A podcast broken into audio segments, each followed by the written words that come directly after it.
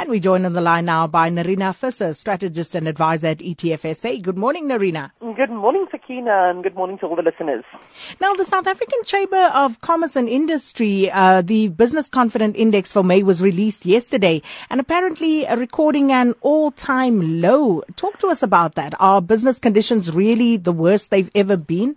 Sure, that's a good question. You know, it almost seems unlikely to think that that this index that was first introduced in 1985, so over 30 years old, to think that business conditions in South Africa can be the worst ever.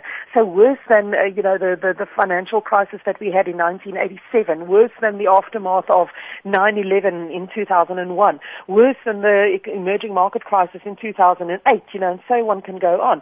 I think what's important maybe to understand is just how this type of index is actually calculated.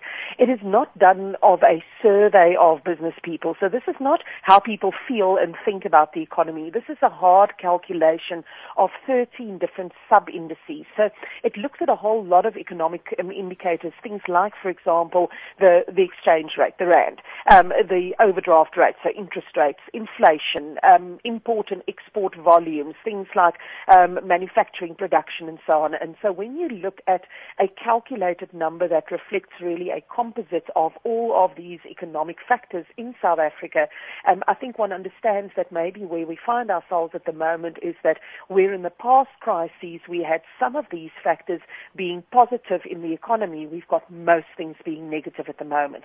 And it's from that point of view really that I think it shouldn't really be a surprise to us. I think it just confirms and reflects certainly the business conditions that many South African business people are experiencing, from your large corporates all the way through to your small business startups wanting to really make a difference in this economy. So certainly not an easy situation out there. And I guess the final nail in the coffin with this month's release was the fact that even the retailers, the retail investor and even the man on the street, the consumer, turned negative this month as well, with the impact of the 2% increases in interest rates that we've seen in the last couple of years starting to weigh very heavily on the consumer. And so, yes, they do say it's the darkest just before dawn. Let's hope that that's where we find ourselves at this stage. Indeed. But other economic data that was also released yesterday, Nerina, was the country's net gold and foreign exchange reserves. And that also declined during the month of May. But no real surprise, was it, given the environment? Exactly. So, you know, this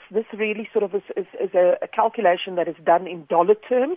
So when you look at calculating what the value of our reserves in rand terms is translated into dollars, then obviously, as we had during May, where the rand suddenly depreciated quite a bit again, that actually then lowers the dollar value of the reserves that we have. It also, a large part of our reserves, of course, are held in gold. So the level of the gold price also impacts the level of our reserves. So I think in real terms, not much of a change there, but once you express that in dollar terms and taking into account the price of gold, that was really the reason for the fall in the gold and foreign exchange reserves. And just looking at the economy overall, Nerina, I mean, we've had some good body blows in recent times, but what is on the agenda for today? So today we expect the release of the first quarter GDP for South Africa, and I think fairly widely expected that this number will come in as a contraction, so a negative number. And given what we've just discussed about the economic environment, again, that really should not come as any surprise. You know, the technical recession level will be when we actually have two consecutive quarters of negative quarter-on-quarter GDP growth. I almost want to say it's irrelevant at this stage whether during the course of this year we reach the level of a technical recession in economic growth or not. I think the conditions of the economy for most people, business and retail people, really does point to recessionary conditions in our economy. And this is exactly the major thing that the ratings agencies are focusing on, and where they're saying, come on guys, you've got to get your act together. We all got to pull hard and make sure we get this ship called South Africa through this dip in the road. We may also today get Fitch announcing their ratings results for South Africa. There is an expectation that they might lower the outlook for South Africa. So quite important. They are already at the lowest investment grade.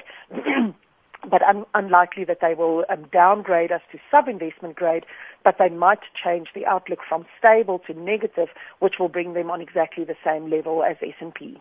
Understand you leaving for Nigeria? I am indeed. I'm going to have a very quick and short visit to Nigeria.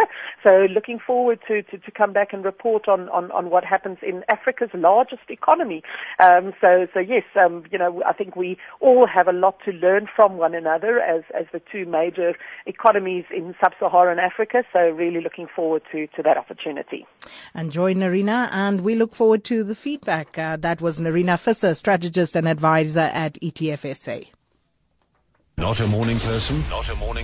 Sakina Kamwendo can change that.